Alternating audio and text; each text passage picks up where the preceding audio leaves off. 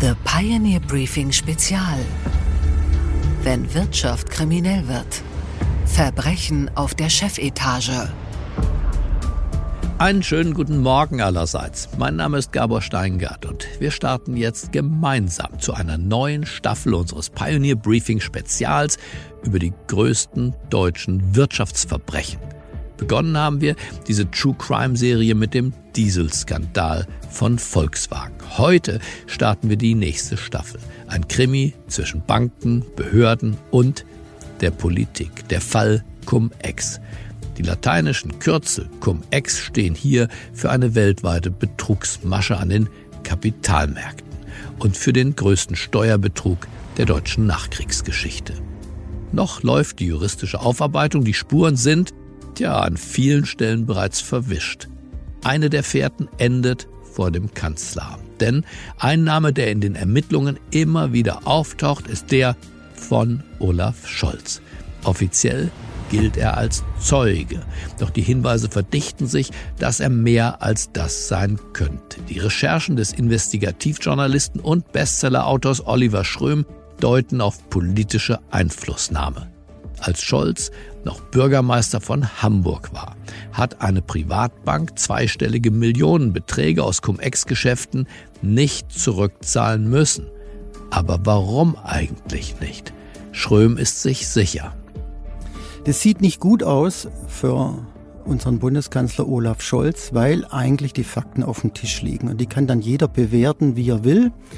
Wir wissen, die haben sich jetzt nicht über den Klang der Elbphilharmonie unterhalten oder über die Vertiefung der Elbe, sondern über das Steuerstrafverfahren. Einer der Anwälte von diesen beiden Bankinhabern sagte mal vom Untersuchungsausschuss, der Sinn der Treffen mit Olaf Scholz war, dass sich anschließend die Forderung, die Millionenforderung in weiße Wölkchen auflösen sollen. Das geht nicht, das ist Wahnsinn. Oliver Schröm wird all das belegen. Zusammen mit meiner Pionier-Wirtschaftskollegin Josie Müller spricht er über die Ergebnisse seiner jahrelangen Recherchen. Die Akte Olaf Scholz. Ein Kanzler unter Verdacht. Folge 1.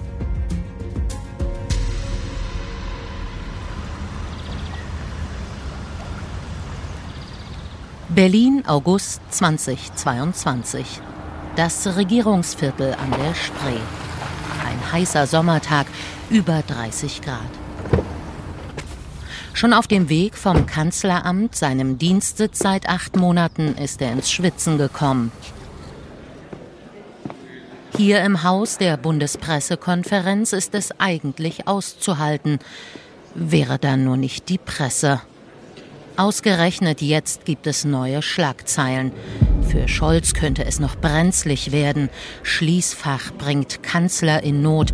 Fahnder finden 200.000 Euro. Ist der Bundeskanzler verwickelt? Über nichts davon will er sprechen, denn dann müsste er sich erinnern. Dabei wollte er doch nach vorn schauen, mit Wumms und Bazooka alles hinter sich lassen. Konsumlaune statt Covid, Konjunkturboom statt Krisenstimmung.